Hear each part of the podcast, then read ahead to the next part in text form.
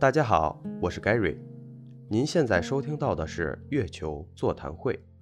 这是一档探索区块链行业发展的播客节目。每期节目将会邀请区块链行业的资深从业者做客，分享他们对行业的观察和思考。在节目中，主持人及嘉宾提到的所有内容仅代表其个人观点，不构成任何金融投资建议。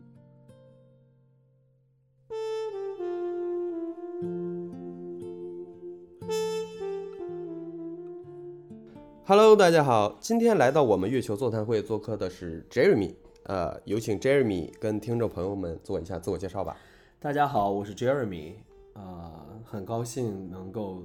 参加这个节目，然后为大家分享一些有趣的事情，还有一些前沿的资讯。你知道为什么我们这个节目的名字叫做月球座谈会吗？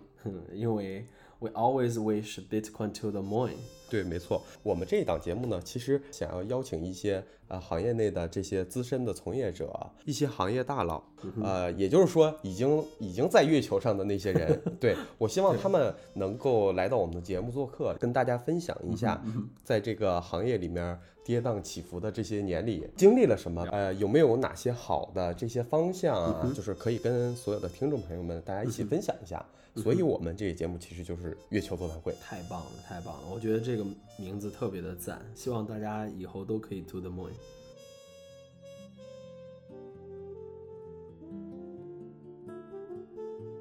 下面进入我们的新闻评论时间。第一条新闻：ProShares 比特币期货 ETF 首日交易额近十亿美元，涨约百分之四点九。最近很火的一条新闻，美国批准了。比特币 ETF 上市，呃，因为此条消息，比特币也重回重新回到了自己的最高点。嗯哼，这条新闻你怎么看？其实不仅仅是只有这个 ProShares 提过要去呃去申请要发行这个 ETF，呃，其实在此之前已经有很多很多公司以及机构提过这样的申请。为什么这个时间呃批过批准呢？我觉得一个很大的原因，其实和全球的大放水是有关联的。什么关联呢？在我看来，美联储放了这么多的水，总有要有去的，去到一个地方，总要有总要有去处。我们都知道，整个的流动性其实是像是一个一条河流一样。嗯，呃，如果河流当中的水足够多，它可以促进河流两岸以及整个生态的繁荣。但如果河流中的水过多的话，它其实是一种风险，就比如说洪水的来临。那为了去抵抗这种风险，比如说通胀，啊，很可能 ETF 是一个很好的管道，将放的水导入到新的领域当中去。呃，比如说加密数数字货币的投资，我们可以视为比特币期货也好，未来的现货也罢，我认为它的 ETF 出现都是必然的，只要。传统的金融没有去实真实的解决现在存在的一些问题和消化现在的一些存量资产，那么呃通道永远都会存在，而且永远都在会被开新的通道，因为你总需要有一个渠道把我们续的这个堰塞湖给打通。其实我们要明白一点的是，所有的金融产品它其实都是一种工具，像 ETF 它其实是降低了。呃，大众投资者也好，机构投资者也罢，的投资门槛，它可以使所有人通过原有的一种啊交易平台，比如说纳斯达克，比如说啊芝加哥的这个期货啊，我们可以更好的去呃接触到比特币的交易当中去。但为什么是期货呢？我认为有个很好的呃解释是，其实期货在某种程度上是可以干预现货价格的啊，但是呢，呃又不会非常。直接的去影响到现货的波动，这也是为什么啊，他提他批准了期货交易，而且在这个时间点，就像我刚刚所说的一样，一定是有原因的啊。我希望大家啊保持警惕啊，很可能也是会有其他的变动发生。嗯，好的，嗯，感谢 Jeremy 对这条新闻的评论。下一条新闻。俄罗斯政府正讨论俄罗斯石油公司关于用石油气发电、挖矿、加密货币的项目。呃，Jeremy 对这条新闻你怎么看？这条新闻其实是这样子的，因为我们之之前呢，其实处理过关于全球矿场 relocate 的这个呃一些案例啊、之前整个俄罗斯其实对于比特币挖矿也好，数字货币挖矿也好是没有明确的建议的，你也可以理解为它其实无法可依，没有法律。但是俄罗斯其实是一个油气资源非常丰富的国家，而且俄罗斯纬度比较高，气温比较低，它其实很利于整个挖矿工业和挖矿产业在当地落地。而且我相信，我相信通过比特币最近的一个大的涨幅，包括越来越多的资本涌入到数字货币的领域当中来，俄罗斯，我相信无论是任何一个主权国家，其实在这一刻都会去更多的去思考，他们应该在整个行业当中占据什么样的位置，以及如何参与到这些事情当中来。那我们看第三条新闻：Coinbase 与 NBA 签署多年赞助协议，成为 NBA 独家加密平台合作伙伴。这条新闻你怎么看？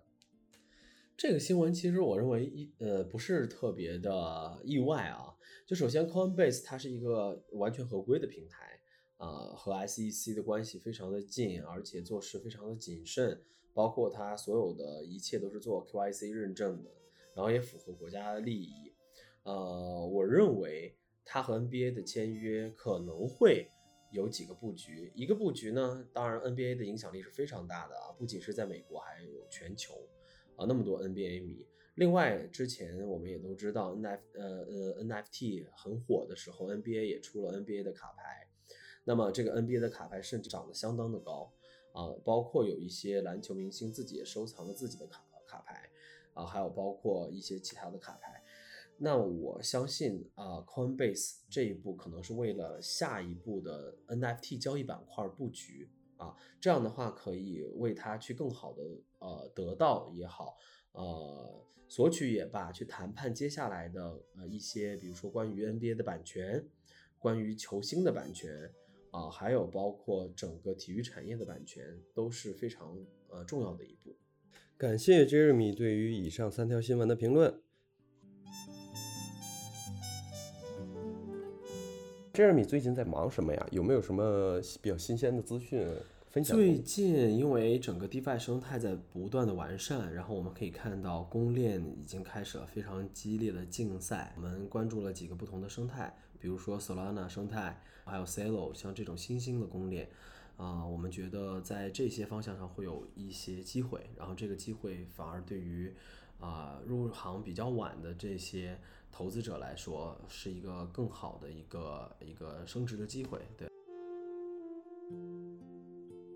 能不能简单的跟大家说一下，就是 DeFi 跟传统的金融的区别呢？DeFi 就是 decentralized finance，其实就是加了一个 decentralized。那 finance 就是我们我们很熟悉，它有各种基础设施，然后各种功能，比如说银行、券商，然后交易市场。那么呃，DeFi 市场里面也会有这样的设设施，只是它的机制不一样。比如说，它会更加的点对点，然后更加快速的去结算和响应，因为大家都知道区块链技术它本质就是一个分布式账本嘛。然后在这个分布式账本的作用下，其实可以使很多的记录和转移都更加高效啊，这就是我觉得最简单的一种理解，什么叫做 DeFi。DeFi 就是没有一个中心化的系统，就好像我们处理数据一样。之前我是把钱要储要存储在银行，然后我们把信息要存储在处理器中央处理器，但是在 DeFi 的世界里面，所有的数据都在我们自己的一个所在的链上，然后这就是不同。然后我们的资本和资产其实只是借用了他们的通道，呃，但不是在他们的账户里，这就是呃最简单的不同。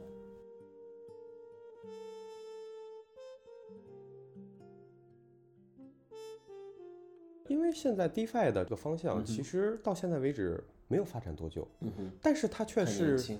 对，但是它却以有一种以一种特别爆炸式的这种发展在在往前走。嗯这个不是只是针对于区块链行业，任何的行业只要有现象级的产品或者是现象级的现象产生的原因，都是因为它改变了效率本身，然后它使整个效率和呃方式、呃沟通、讯息、呃交易这些方式发生了质的改变啊，这是我认为为什么 DeFi 会有一个爆炸性的这样的发展的原因。呃，本质原因其实是在它基础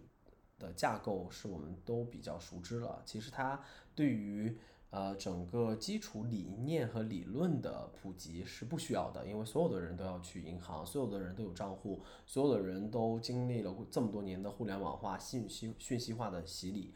那么在这个层面上，其实大家已经被非常的 well educated。那么在这样的一个呃红海之上，再架一层更高效的工具的话，其实更容易被人所接受啊。这也是为什么会有一一波人先进入了这个领域啊，比如说一些极客，比如说 hacker，比如说一些金融的啊呃从业者，他们进到了这个领域，然后发现了哦，原来我可以更高效的去做这些事情，然后我可以提高我的资金使用率。然后资金使用率的提高，其实本质上就是和钱有关，呃，那你可以用来去做更多的事情，包括 trading、套利等等等等，只要和钱挂钩，最直接的，它的受认可的程度以及趋之若鹜的这个程度，都会要高于其他任何一个方向。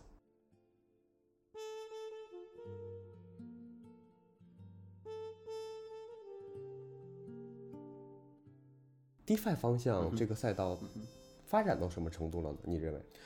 呃，我认为它其实应该进入了第二阶段啊。第一阶段的话，就是在呃大家对整个模式将信将疑，然后啊底层的呃基础设施在逐步完善，这是呃一个相对来说一个婴儿期。那么度过了婴儿期，其实就是开始进入儿童期。儿童期你逐步的去。啊，完善你的认知、你的理解，然后你可能有一些确定性的功能和能力都呃在这个阶段会扎根去确呃确凿下来。就比如说，现在我们有了各种各样的公链，然后当然围绕着以太坊的整个的体系会更加完善。那么有了呃呃交易场所，有了啊理财平台，然后有了兑换平台，然后有了。呃，未来呃也是现在呃比较火热的，就是票据呃的流动性解决方案的提供商。当然，到未来我相信还会有清算机构，呃等等等等等等。呃，在这个底层设施在逐步的从一个软呃很很粗糙的初始阶段进入到精细化的呃分工呃和确凿的功能衔接的这个阶段呢，我觉得可以把它称之为第二阶段。那如果说 DeFi 生态发展到第二阶段，它接下来还有想象空间吗？当然有了。我们来了解一下整个传统的金融体系，借贷其实是可以循环七次啊，就是我抵押，然后借来，比如说我百分百的一个抵押物去做抵押，我可以贷出百分之七十或百分之五十这样的一个产品。这也是为什么很多呃 DeFi 的借贷平台它要超额抵押。其实超额抵押等于说你是把抵押，你把借贷的呃，比例变低了嘛？啊，然后你可以贷出呃低于你抵押物比例的啊这个呃呃资产，或者是呃对等的呃稳定币，或者是流通性货币。那对于传统金融来说，它可以循环往复七次，就是我抵押之后所产生的单据可以再次抵押，然后形成第二次的质押。那我所能够提供的流动性可能在原来的基础上再再减百分之二十，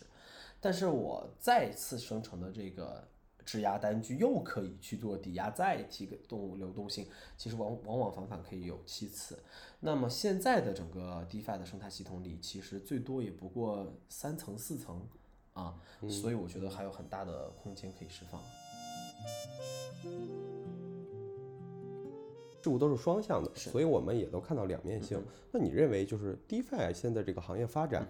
它未来可能会遇到什么样的风险呢？我认为最大的风险会有两个啊，一个风险就是政策监管风险啊，但是政策监管风险，我认为最大的其实只是啊挑战。所谓挑战，就是在一个呃自由生长的体系内啊，我们如何去处理和传统世界的关系，在不会发生停滞或倒退的基础上，如何保持现在的增长速度啊？这个是所有新兴行业都需要考虑的一个问题。啊，那对于 DeFi 行业也是一样的，我们可能需要去考虑一些呃比较大的主权国家，他们对于整个行业的一些规范，或者是我们向它的一些规范靠近，可以使它接受某些我们的规则，呃，这个世界的规则。然后这样的一种情况，其实双方彼此靠近，可以引来更大的流量啊。所以这样的一个挑战，呃，换句话说，其实也是啊一次机会啊，不一定是一个不好的事情啊。因为你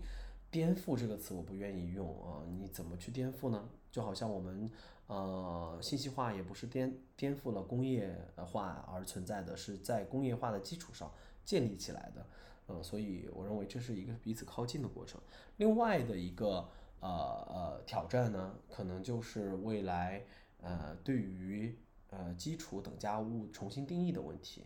比如说，当前我们可能定义了一些稳定币啊，然后包括啊这些稳定币所带来的一些流通性的价值。但是有这么多种稳定币，那这些稳定币它未来是否都将会持续？如果稳定币某一类稳定币的那一层出现了呃大的波动或者是问题，我只是打个比方啊。呃，那可能基于它所建造的上层乐高都会受到撼动啊，那这个影响是非常非常大的，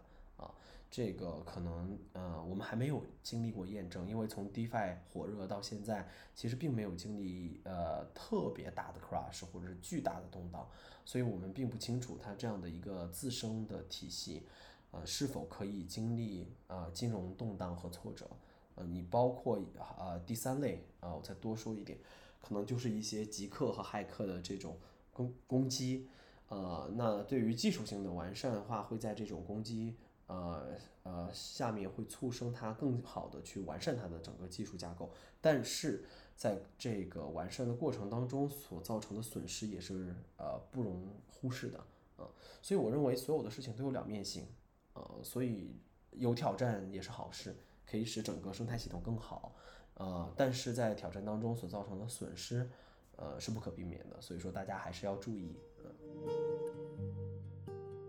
你有没有对一些新兴投资者的建议呢？呃，我认为对于任何投资者来说，无论是新人还是老人，啊，有经验的还是没有经验的，一定要认知到这个行业其实是学习和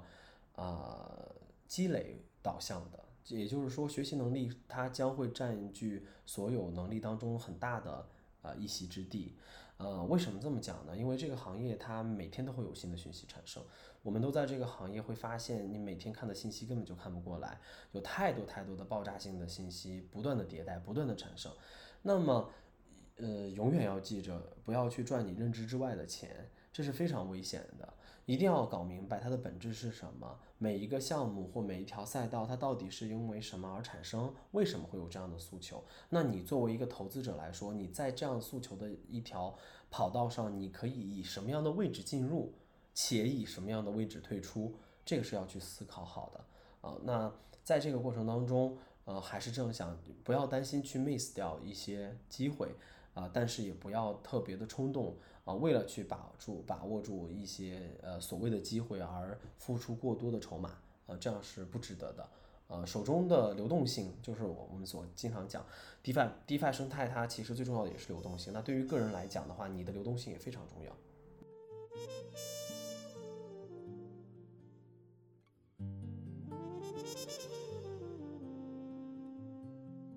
知道你也是传统投行背景啊，在传统的这个投行里面和现在这区块链的一些相关投资上，你觉得会有多大的区别呢？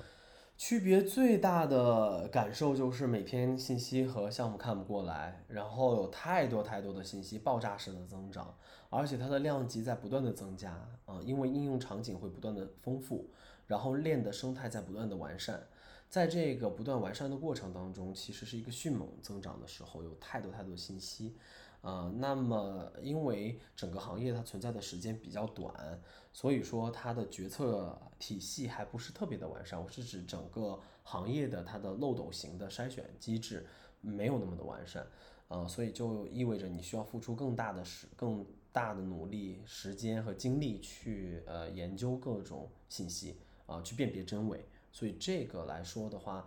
呃，是和传统呃行业呃不太一样的，因为大部分的传统投资其实无论是很高科技的，比如说芯片、五 G、半导体等等的这些，它其实也是可以找到一些基础的行业逻辑去做参考的。那对于现在的这个新兴领域来说，它其实有一定的参考，有一定的逻辑框架，但是没有过多的参考啊，因为有无限的可能，你永远不知道。呃，一个项目也好，或者一种新的呃交易方式也好，它会带来多大量级的影响？呃，这个是没有办法参考的。对。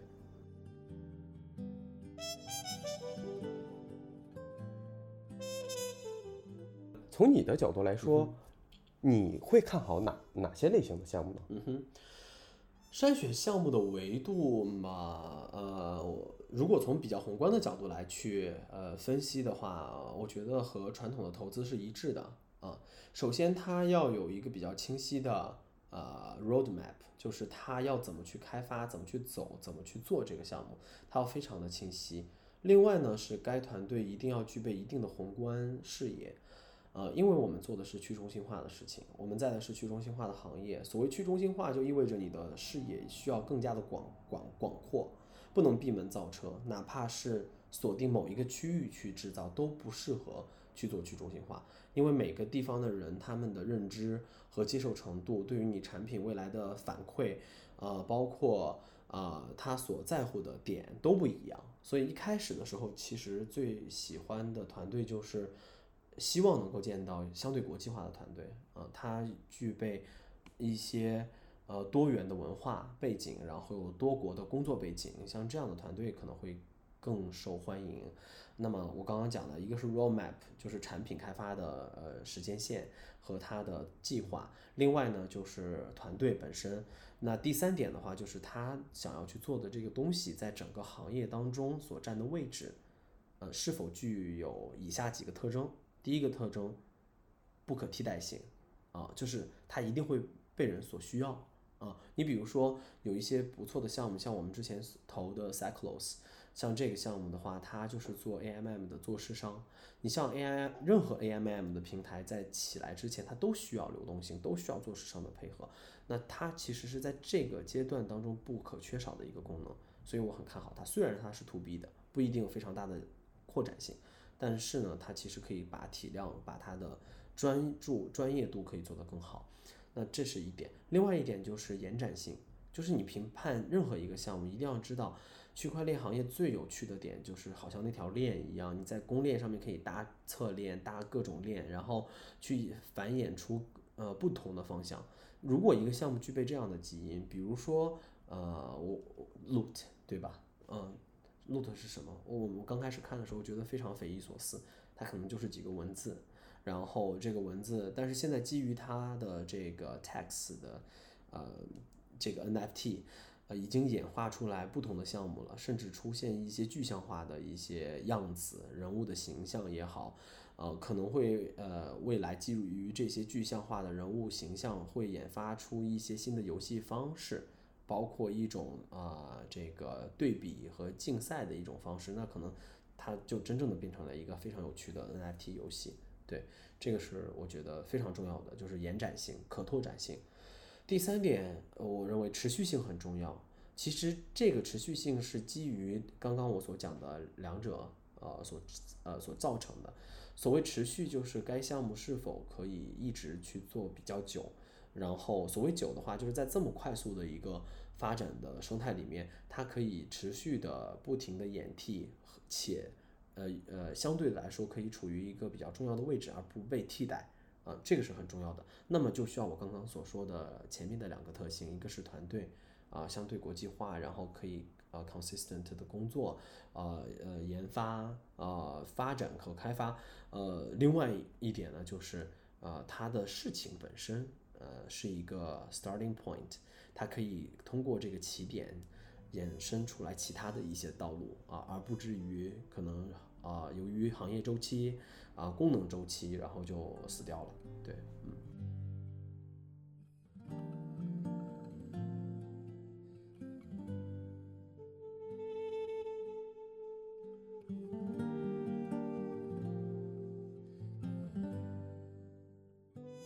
有哪些投资渠道可以获取到这些项目的消息呢？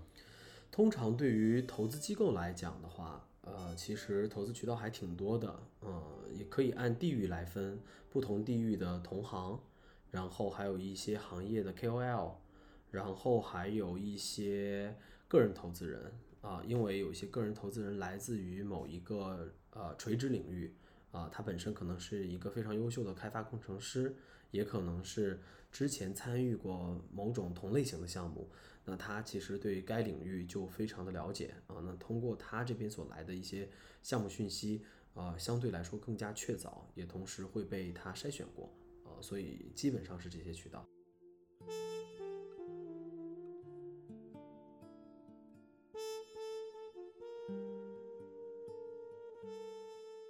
对于这些项目方的团队来说，他需要通过什么方式才能链接到这些呃投资人呢？嗯，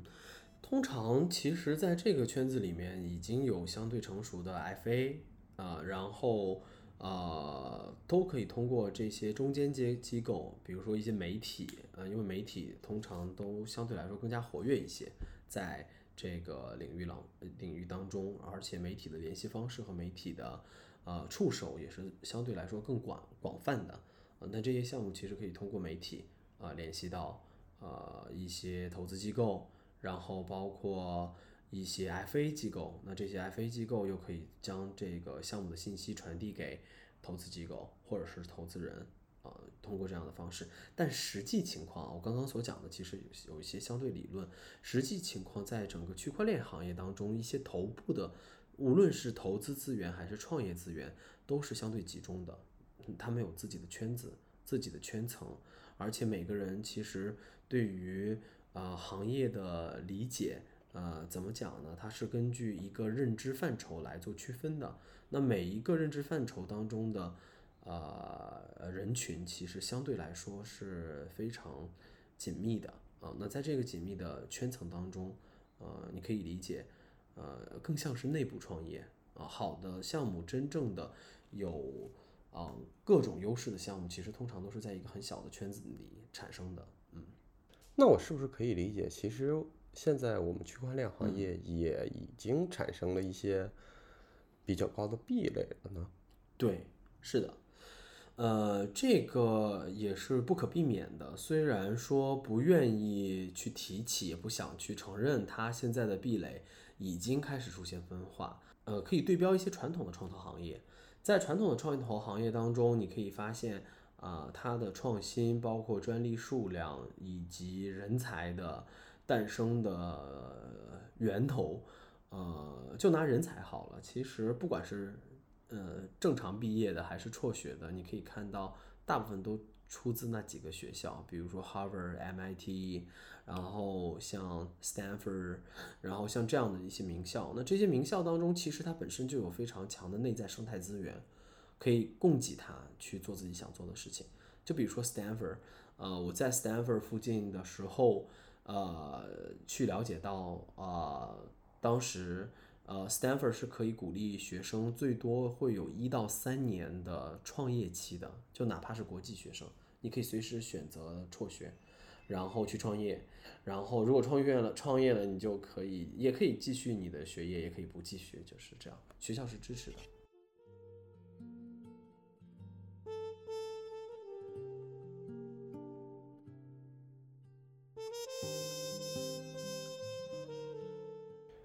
对于投资者和项目团队来说，一个项目的估值怎么样确定的是合理的呢？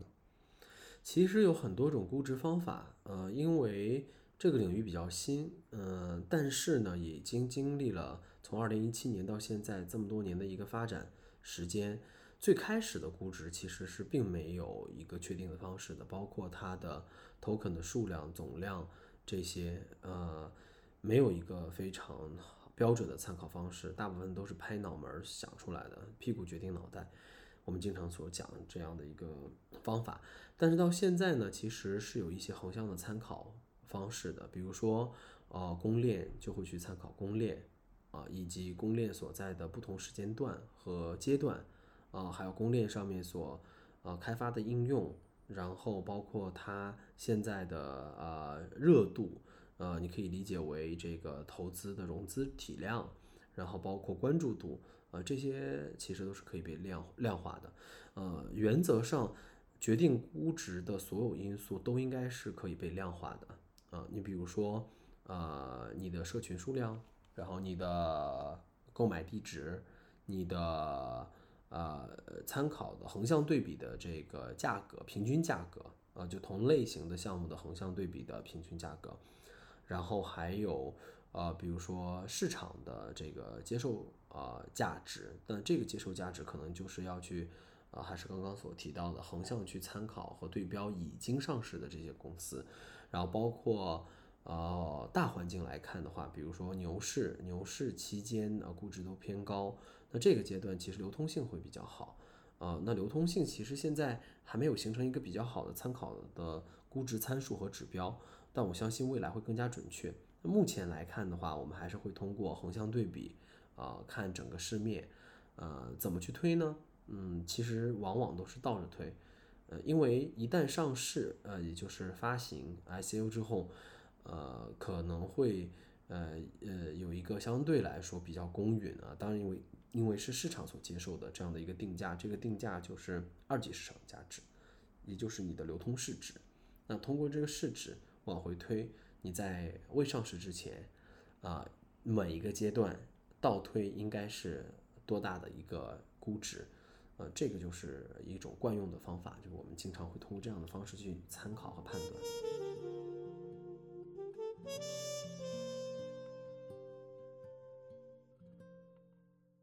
有没有哪些方向或者赛道是不太适合，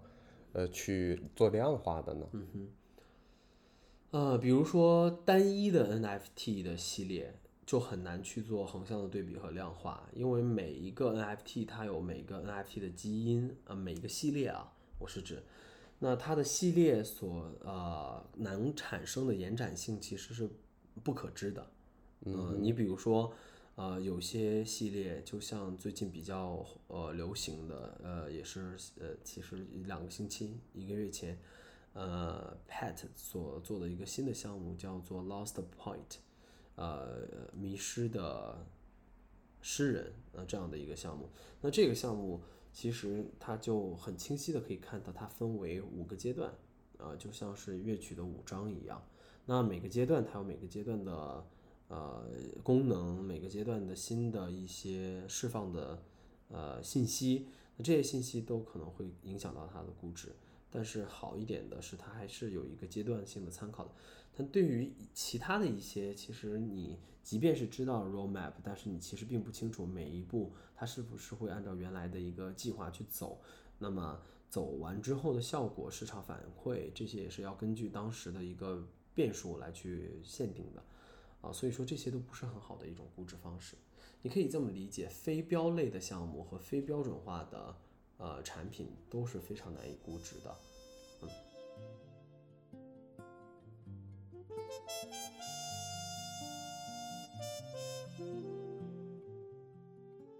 哎，Jeremy，你花时间最多的一个方向是什么呢？最近其实花时间最多的方向还是 GameFi，啊，因为这是我认为最复杂的一个方向。为什么这么讲呢？从它的字面意思上讲，你就可以看到 GameFi 是 Game 加 Fi 就是 Finance。那么其实原生的，包括我们所经常讲的所谓传统的游戏，任何的游戏体系都会有一个。清晰的金融系统，所以它是和金融相呃最直接关联的一个应用场景。另外呢，现在的不同点就是我们应呃融入了区块链的呃底层技术，以及区块链的治理方式，还有区块链的发展理念。呃，简而言之，就是我们怎么去把一个相对中心化的游戏做的去中心化。那这个其实是两种逻辑的融合。那对于一个新的事物当中，两种逻辑去做融合，本身就是一件非常非常难的事，呃，所以就花很多的时间去研究，呃，那像我可能呃具备的金融背景的知识会相对来说更多一些，但是对于整个游戏行业，包括游戏产品的开发链条、发行链条、社群社区的组织链条等等等等。呃，对我来说都是比较新型的新的一些知识。那么要有大量的时间来去补课啊，还要去找一些啊行业内的人去做交流。你比如说要去啊了解一些啊，甚至要去找到王者荣耀的一些开发呃团队，然后包括他内部的工作人员去了解为什么会去这么去做，它是怎么来的。那当时为什么会有这样的一种迭代方式啊？现在为什么还可以有这么强的粘性？呃，这些东西都是需要去跟行业内的人去沟通才能学习的。呃，这是一方面。另外一方面的话，就是呃，会花更多的心思和精力去思考怎么去跟 DeFi 去做柔合。呃，因为它毕竟是一个产品导向的行业，去跟一个逻辑的金融逻辑，就是金融逻辑被放大的、放大无数倍的一个行业去做融合，其实不是一件很容易的事情。呃，里面有太多太多取决于呃的元素，会决定它的成功还是失败。呃，那最近花更多的精力会在这方面，但我觉得是非常值得的。其实也很建议大家，如果呃是刚刚呃了解 DeFi 行业的这些小伙伴，可以先从 GameFi 先去着手，因为呃毕竟它有一个看得见摸得着的一个呃产品形式，还有逻辑架构，可以帮助你更容易的去了解这个啊 DeFi 的一些逻辑，包括啊运作方法等等等等。那对于已经进入这个行业很久的一些老人来说，嗯，那我认为下一个爆发的机会和另外一个数量级的，呃，机会，呃，应该会在 GameFi 啊这个垂直赛道。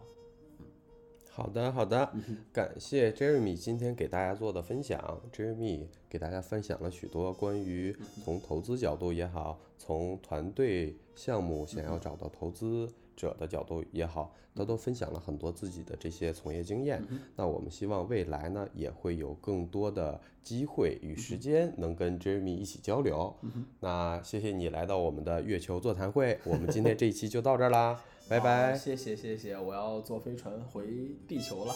拜拜拜拜。